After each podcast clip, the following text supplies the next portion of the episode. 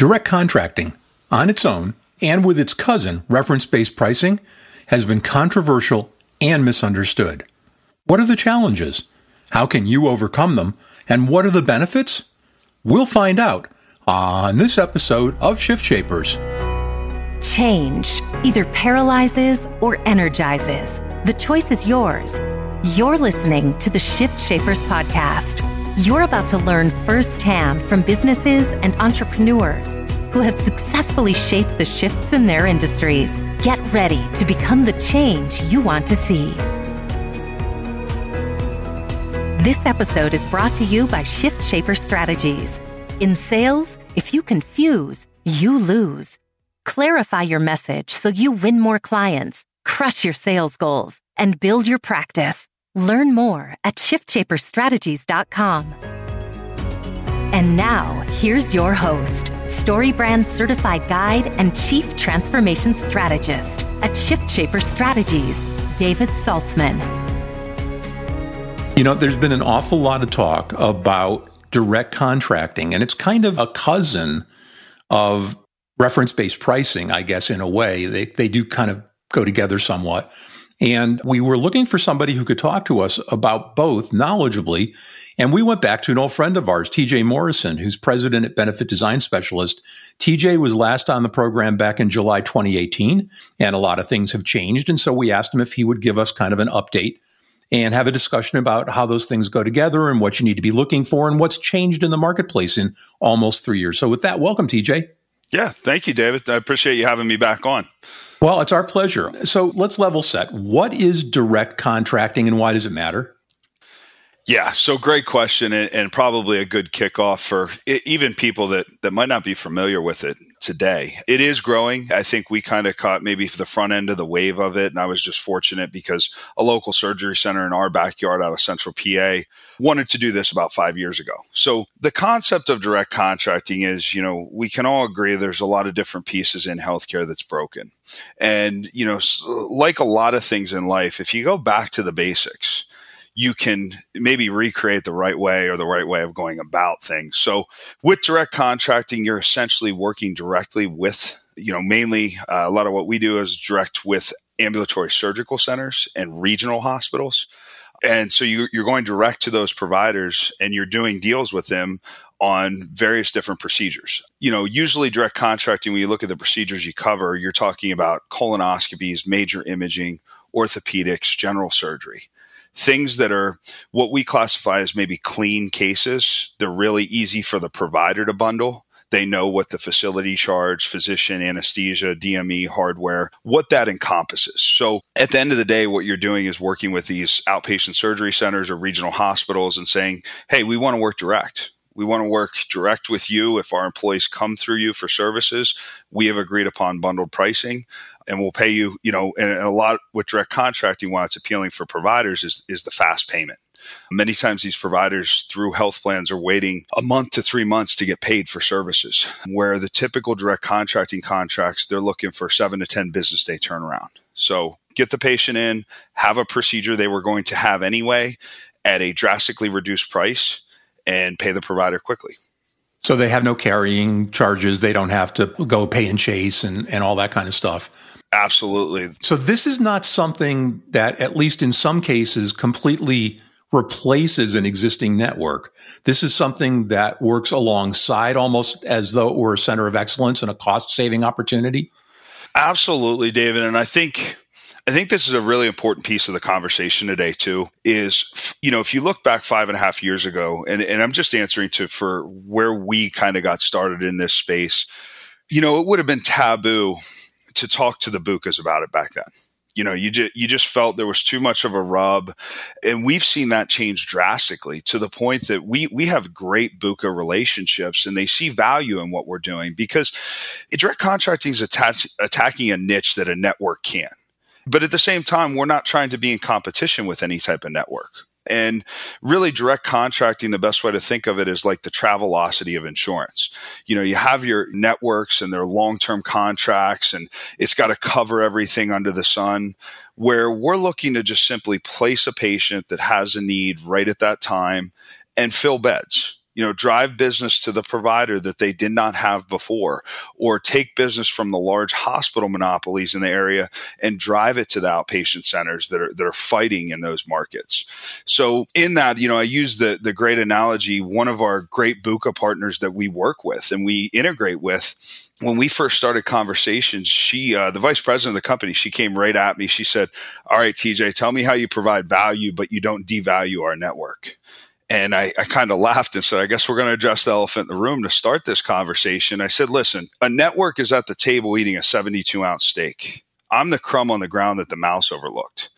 So it's a niche market that it blends well with a lot of different employer situations. So if you're, you are with a BUCA, that's great. And we, you know, that that's a great situation and it works for your plan. We can integrate direct contracting alongside that. If you're doing RBP, that's great. You know why you're doing it. You're getting the savings and the value, but let us come in as the noise eliminators or let direct contracting come in as the noise eliminators on the side to help, you know, blend the plan so that you have RBP and direct contracting. Well, so, I mean, a question from maybe a, a completely different point of view, maybe from out in left field, is if you're dealing with freestanding surgical centers, ambulatory care centers, et cetera, have the BUCAs gotten any pushback that you know of from the hospitals? Because these are a lot of their most lucrative surgeries. These are a lot of their, they call them one and dones. Yeah. So with that, what I would say is at, at, the current time, no. And maybe it's because of the volume nationally at this point. Direct contracting across the board is still a relatively new concept for everybody. But like most things, what you see is you see the, the small early adopters the people that are kind of on the cutting edge, willing to try some things, make mistakes. And then if you see success there, the bigger ones come along. So in our model, or any direct contracting model, everybody kind of starts with working with the outpatient centers. Then you see a trickle over to the regional hospitals. And then eventually, where I see this is kind of a level set where it doesn't matter. We are able to work with hospitals as well, large hospitals. But you have to also be careful in this with these types of procedures. You know, a patient has a five times greater risk of walking into a hospital versus an ASC. It's just a fact. Sick people go to hospitals, people that need surgery should be in surgery centers. So, a big part that I've said about healthcare for the longest thing is we need to stop, or hospitals need to stop doing things they don't specialize in. If you do not specialize in doing certain procedures, you should be sending them elsewhere and these types of procedures are a great case in point. Why take a patient that is a healthy middle aged male or female, doesn't matter, that just needs a knee replacement? Why are you doing that in a hospital setting with a greater risk of infection to the patient where that case can be placed in an outpatient setting, higher nurse to patient ratio, you know, less chance of infection there, patient recovers quickly, goes home. So I think what all this leads in is to the greater good of kind of solving our healthcare crisis in this country is starting to take steps not only on the transparency front but also stay stay in your lane. Stay in the business that you're good at. Let the providers that are good at it that can compete on price. Because that that's the biggest thing we've seen with direct contracting as well is you know we all know being in the healthcare field that usually lower price is higher quality. The average american citizen doesn't understand that. And something that we've kind of pull in when we do direct contracting and patients are making decisions, we never share price with the patient. We want them strictly making decision on quality and who they feel the most comfortable with. So that being said, you know, we see time and time again the highest quality providers are the lowest price because they know their metrics. They do so many knees, hips, spinal fusions, colonoscopies, what have you, that they know how long that surgeon should be in the room, how many units of anesthesia, how many nurses to that patient. So where I was going with that, and I apologize because I went down a rabbit trail there, is really it, it, goes into this greater conversation around transparency in healthcare, which then ultimately drives the quality aspect as well. And now, a word from our sponsor. It's a fact. Salespeople and organizations lose opportunities because they don't clearly communicate their value. In today's market, your story is your message. It should be crystal clear, perfectly arranged, and precisely targeted to attract the clients you want. As a certified StoryBrand guide, we use the exclusive SB7 process to create that story and the websites and collateral that deliver it. If your message isn't cutting through the noise, we can help. Visit us at shiftshaperstrategies.com to learn how we can help you find, clarify, and deliver a message that wins clients, crushes sales goals, and builds your practice. In sales, if you confuse, you lose. So learn more and schedule that call today at shiftshaperstrategies.com. That's shiftshaperstrategies.com. And now back to our discussion. So, a question I mean, how much of the renewed interest in this has been driven, in, in, your estimation, by the renewed interest in a lot of by a lot of brokers in partially self funded and self funded plans? I've seen a, a drastic increase. I mean, just year over year, the interest in it. I think, you know, a lot of brokers are good people.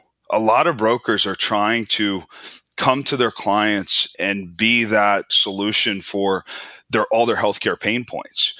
And if you even look at healthcare in the last 10 years, you go back to healthcare reform, there's been a lot of stagnant points where it's like we don't know what's coming next. We have all these additional fees and things maybe associated with healthcare reform. So people have kind of scrambled for solutions.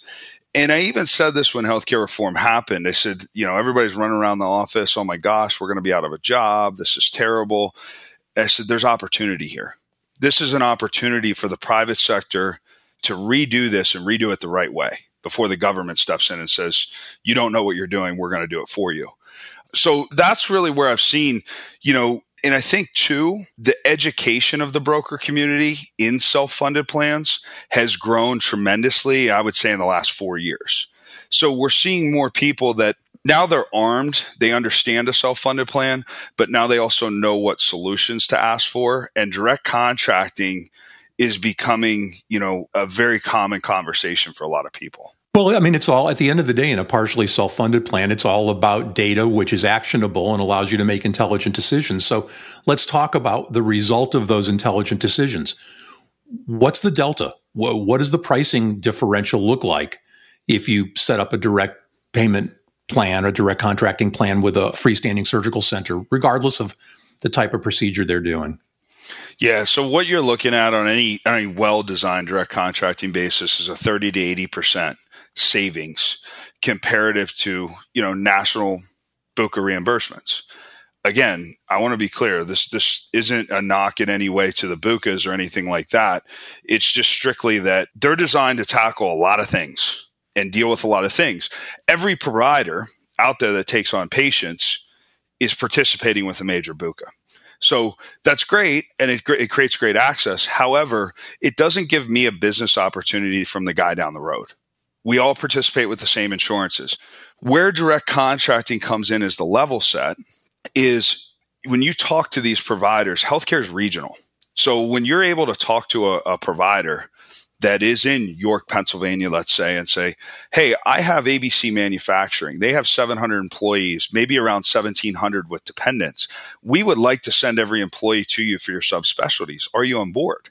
That immediately triggers their business sense and gets them excited that, wait, this is another line of revenue for us and fast pay, putting bodies in beds we never had before, taking it out of maybe the large hospital monopolies in the area you know, we're not in the collections business. You know, the good direct contracting model, the patient doesn't have any out of pocket. So we're not chasing people for these high deductibles anymore. So, you know, short answer to your question, David, you good direct contracting model, you're looking for that 30 to 80% savings on any given procedure.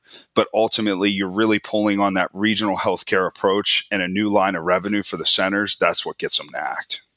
Well, I mean, I think it makes a lot of sense. If you look at primary care physicians, a lot of them are leaving the insurance world and going into direct primary care practices where they just don't have to deal with any of that, that nonsense. But if you're a surgeon, that's not a model that works for you. So this is much more of a model that works for you and kind of at least for part of your practice, maybe gets you away from that, that dealing with the insurance companies and gets you paid faster. So let's go back. We're talking about a, a 30 to 80% savings. How do the rates get set? Is that part of reference based pricing or are you using a reference model when you go to XYZ doc? Let's say it's an orthopedist and say, you know, for a knee, we're going to pay you X. And is this always bundled pricing? No, fantastic question. And, and this is where people can get in trouble if they don't know the right way to do this or they just kind of bull like bull their way through it trust me, you're talking to somebody that's wearing a lot of scars. And I'll tell you, David, the funny part about this this whole model for us started with one surgical center in our backyard. And where it piqued my interest was I said, my first question to the surgery, head of surgery at that center.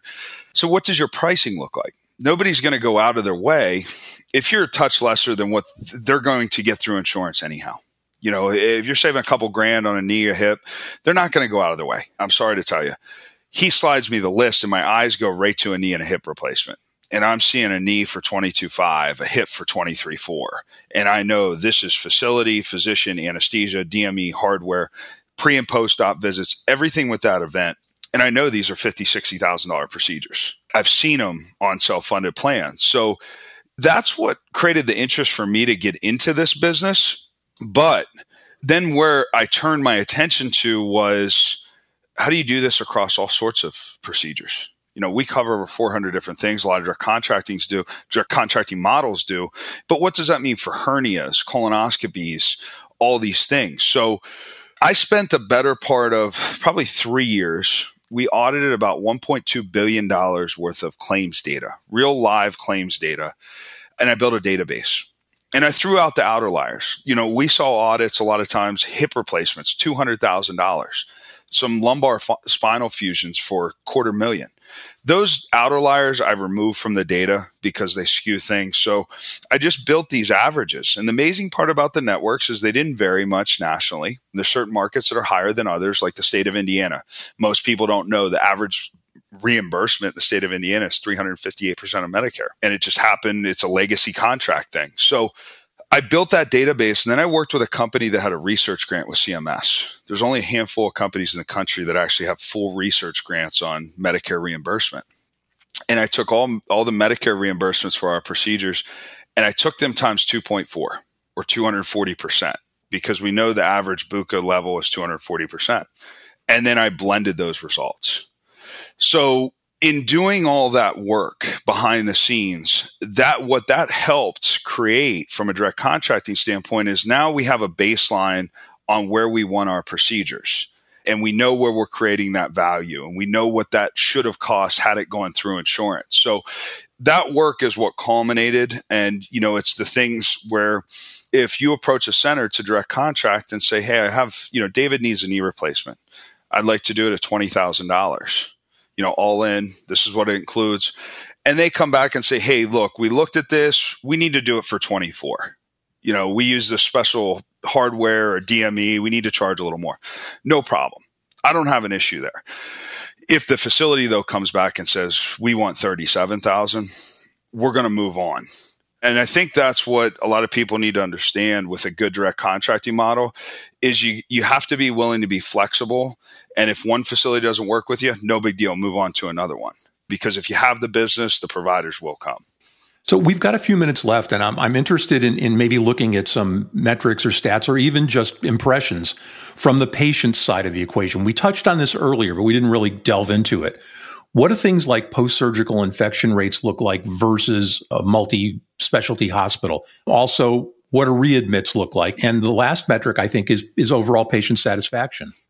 Yeah. And with a few minutes, I, am going to flip this around on you, David, and go with the patient satisfaction to begin with, because okay. probably one of the things that gets me the most excited to get out of bed with this is I, I've always believed in helping people and trying to find a way to do that.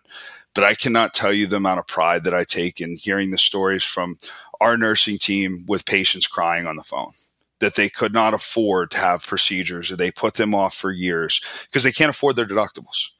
And being able to come in, solve that problem, get patients the care they need, it's so rewarding from that aspect of it. But, you know, on the flip side of this, you have, you know, the entire continuum of care and, you know, the best direct contracting models, they typically have a nurse concierge that guides a patient. So a patient now feels like they have somebody that has their back, can answer questions, talk to the facility directly. The aftercare. So a good direct contracting model is you're dealing with clean patients. So you have to have good nurses that know how to vet a patient on the front end.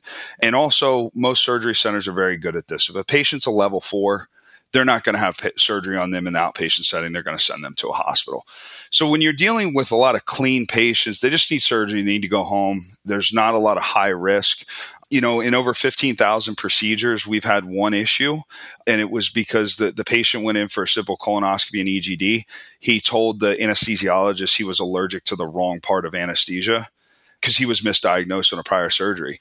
So it had a silver lining where we ended up getting him tested, found out the right thing. Now that's on his medical records forever in case, God forbid, he's ever rushed in for emergency surgery. So, in the efficiency at which surgeries can happen nowadays, I mean, the advancements in the way that these surgeons operate and the cleanliness of the facilities, you just don't have issues. So that's the nice part about it. And early on, we couldn't answer to that real well. But after you start to see the data, you, you know, run over 15,000 cases, you really get a good feel.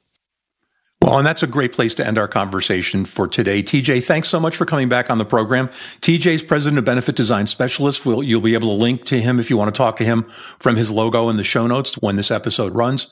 Thanks so much for sharing your expertise with the audience. Absolutely, David. Happy to be back and always happy to share my opinions whenever you'll have me. So thank you much. Take care. Thank you. The Shift Shapers podcast is a production of Shift Shaper Strategies and may not be reproduced or quoted in whole or in part without our express written permission. Copyright 2020, all rights reserved.